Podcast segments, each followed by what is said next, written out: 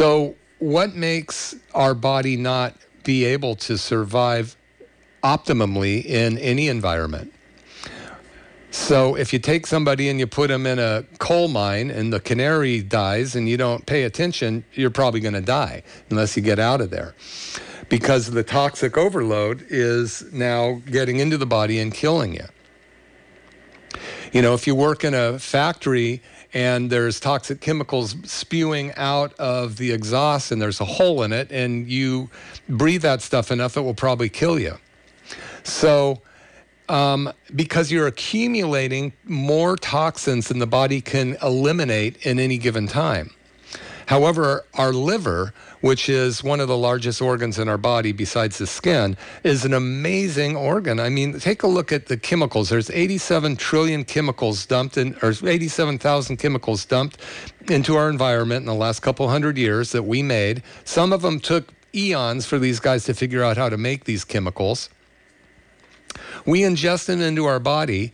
And if our liver couldn't figure out how to unmake them in a nanosecond, we'd die. That's how incredibly talented the body is. The liver takes a chemical and, and unmakes it in a nanosecond and then uh, puts it into a water soluble substance that can get into the kidneys and get eliminated or go into the large intestines and be eliminated. So, why can't we be healthy? You can. You just got to start to learn how to do it. You know, if you're doing things that, if you're in an environment that makes you sick, you got to change the environment.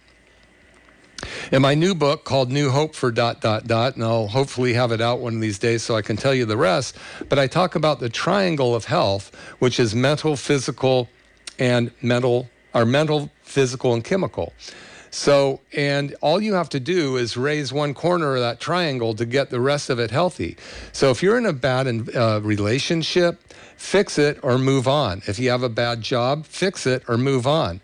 Um, life's too short, right? I mean, it's going to be over and soon for some of us, or we can, or we're going to not even be able to know we have a life because our brains are going to be messed up because one out of two of us will have Alzheimer's disease or some other kind of um, mental breakdown, brain wise, you know, dementia um, within the next 20 to 30 years. One out of two of us. Well, 60 billion or 60% of all of the people in the United States are diabetic or pre diabetic.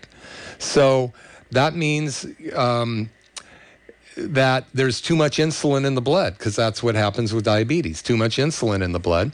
Trying to handle the glut of sugar from the diet that we've eaten that's devoid of anything nutritious.